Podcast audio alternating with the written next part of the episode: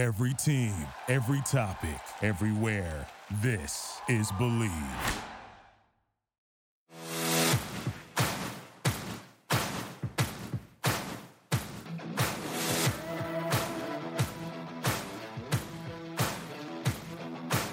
Welcome to Bleav in the Ivy League, a look inside the ancient eight teams in the Ivy League and their upcoming games with all of the stats, trends, and analysis that you want to hear.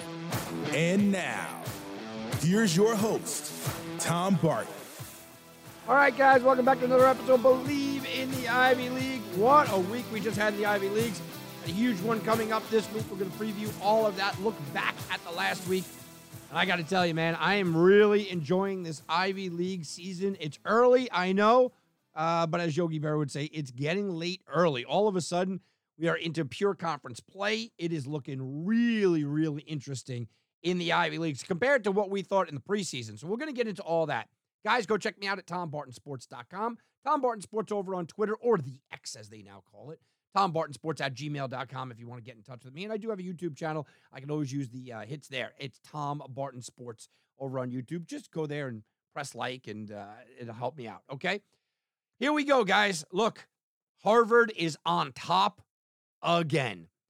Last Friday, Harvard beat Cornell 41 to 23. This was a game that Harvard was favored by 20, so they didn't cover the game, but you knew it was going to be a blowout. You had that feeling. They were up 21 10 at the half. You know, this was a nationally televised game. It was on ESPN2. They moved it to ESPN2. And everybody was able to sit back and just watch how Harvard plays football. And the way that they play is really just crisp this year. DePrima was fantastic. Three touchdowns through the air, three touchdowns, 152 yards uh, for rushing the ball. I mean, he, he was he was everything. He was really everything. This is a guy that, oh, by the way, Harvard didn't know if he was going to be the starting quarterback. He was everything for this team. Cornell hung in there uh, for the first quarter. After that, you just watch the disparity of what Harvard was, and you just can't keep Harvard down. They're a big play team. As a matter of fact, uh, at TomBartonSports.com, I actually gave out Harvard minus 10 for the half and the over 24 for the half, and it wound up uh, being a, a, nice, easy game. The, the Harvard overs just keep crashing and covering. If you guys just uh, just to let you know, but Harvard just comes out and they continue to rise up the rankings now. Right? Um, they are now one of only two undefeated teams in the FCS. Okay, they continue to move on up in those FCS polls. Harvard is now number 18. They only moved up one spot, was I was a little annoyed at, but they, they are now number 18 in the AFC AFCA coaches poll. And they moved up to number 19, moving up two slots in the Stats Performance FCS top 25 poll. These are Harvard's best rankings, okay, since 2001, where they were number 16. So they're right there. They're eyeing their best ranking since then. And, and they could surpass that. Um, you look at this and you go, yeah, guys. Uh, by the way, this is the best ranking in the media poll since 2015. You look at this and you just go, yeah, this is going to be one of those uh, years you could start to feel, right? You could start to sort of feel the kind of year that that Harvard's sort of putting together. You're starting to feel that they still have the uh, fall fest coming up. Their their their place is going to be rocking. Everything was impressive. DePrima looks like the player. Uh, every week it seems like Harvard's giving out uh, Conference Player of the Week award. DePrima looks like the best player in the conference, and that is a conference with a lot of good quarterback play, a lot of good quarterback play, duality quarterback play, and DePrima just looks like the cream of the crop. Harvard looks unstoppable. 4 and 0 overall, 2 and 0 in the Ivies. Cornell, look, eh, not a lot you could do. They just took on just a steamrolling Harvard team, 2 and 2 overall, 1 and 1 in the Ivies. They go. So we move over to Saturday. Brown loses at home to Rhode Island. Rhode Island's a tough team. I thought Brown would struggle here. Wilcox, 272 and two touchdowns. He still kind of did his thing. Rocket uh, with 90 yards and off of seven catches. Brown's offense will get going, but they do have defensive problems at times. Their defense shut down Rhode Island in the fourth, and we thought that there might be a comeback there. Just wasn't to be. Harvard uh, is still on top. Brown, Cornell, one and one. They join them. Brown joins them at two and two overall. It, this wasn't a conference game, luckily for Brown, and it's a tough Rhode Island team, so I'm not going to make too much about that. Columbia, a team that I told you guys start keeping an eye on. We thought Columbia, and me included. When I say we, I include myself. Now, I thought Harvard was going to be really good this year. Nobody else seemed to, but I, I did agree with most of the pundits that Columbia was not going to be good this year. Oh, how could we be more wrong? Columbia wins at home against Marist. They moved to 2 and 2, but 2 and 0 at home. Columbia with their defense is really, really impressive. And we could talk about um, Edwards, who had 14 carries, 103, and two touchdowns. He's carrying the offense, sure, but their defense really impressive. Columbia with a shutout. I don't care who it's against. I don't care what level football. That is impressive. Penn holds on against Georgetown. Now, this Georgetown team is not necessarily a good team, but they could have been a little bit dangerous, and they were dangerous. Penn holds on, lucky. They go to three and one, one and one at home. Uh, Georgetown did a lot of good things offensively. Their quarterback had three touchdowns, but he did have two picks, right?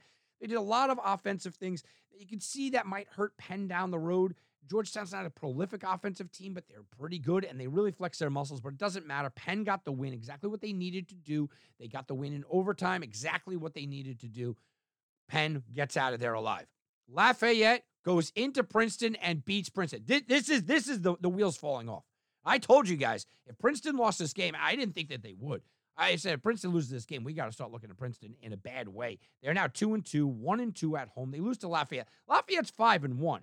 Okay, but they're they, they just can't get any offense going, and they really didn't need to here either. Twelve to nine, they win with a safety in this game. Uh, for Princeton, look, Stenstrom threw for 300 yards, right? 310 yards. He had a good game. It was a one man show with Barber, seven receptions, 156. They could move the ball downfield, but they couldn't get it in. Nine points in the first quarter, nothing after that. Lafayette just absolutely uh, clamped down on them. I'm telling you, Princeton's in a bad way right now. And yeah, they can turn it around. You pull the bright spots, right? You pull the Stenstrom bright spot, you pull a Barber bright spot out of here.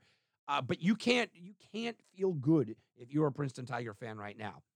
Yale, Yale was in a tough way, right? Yale was staring 0 2 in the Ivies in the face. They go on the road and they beat Dartmouth in a good game, in a game where Yale needed to have, right? A lot, most people I think out there, most pundits thought that Yale was the best team in this conference. Yale had an uneven start. Yale was down in this game, um, uh, you know, for a, a, minute, and then they were tied going into the fourth quarter. And 14 point fourth quarter, Yale just wanted it more. Uh, you know, this is nothing against Dartmouth, who goes to one and one in the Ivy and joins Yale one and one in the Ivy. Uh, Grooms 239, two touchdowns. Not a spectacular day from him.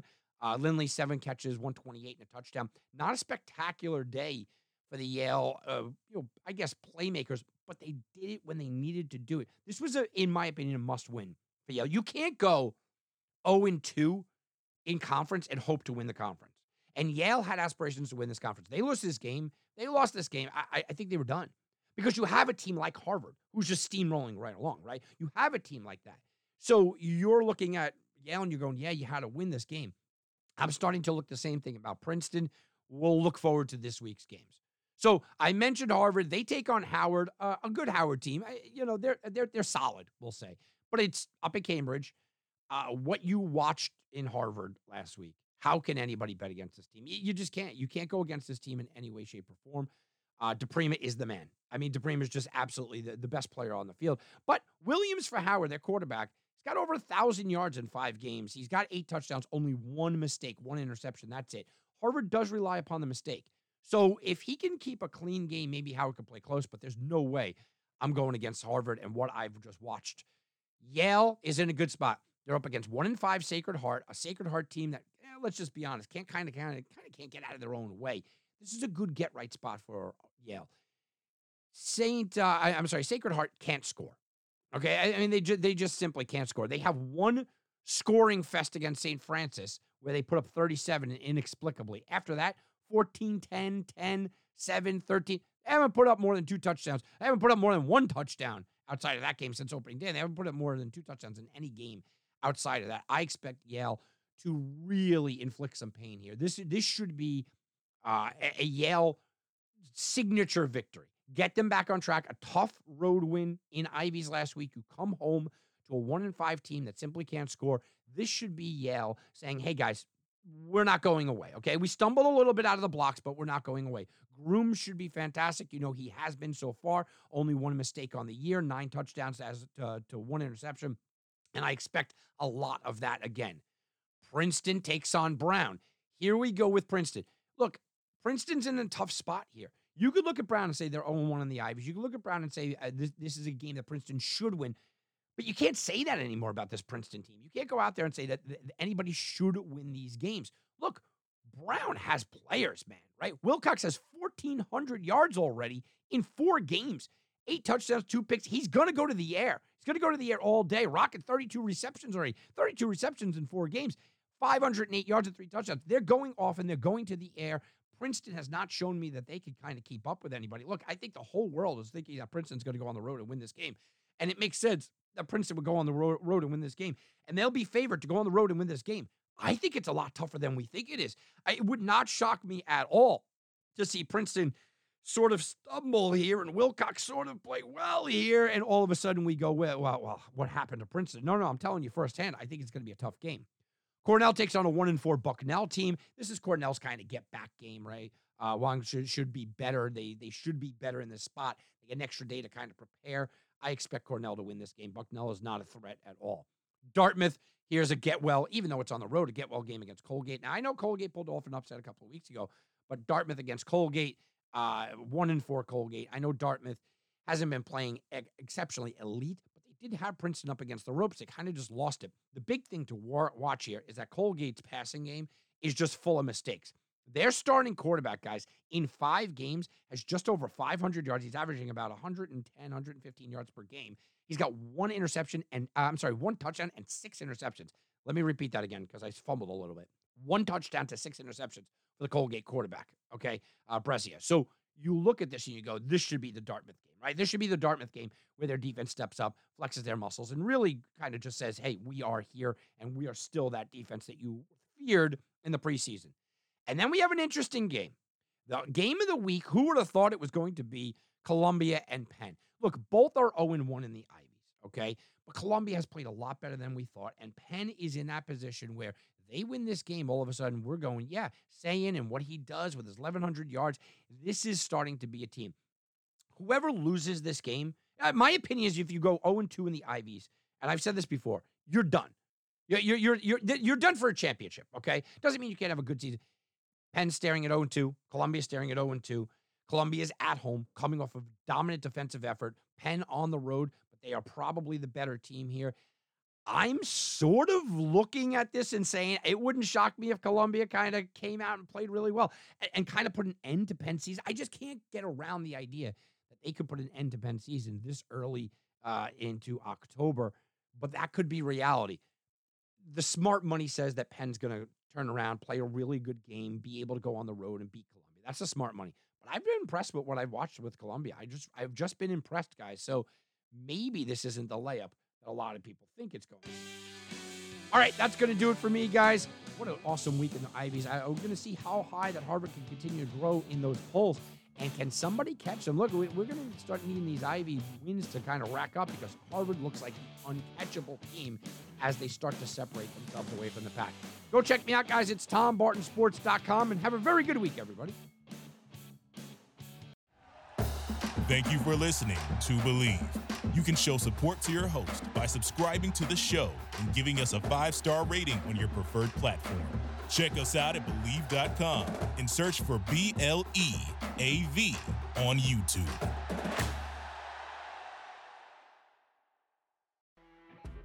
You know, when you're listening to a true crime story that has an unbelievable plot twist that makes you stop in your tracks?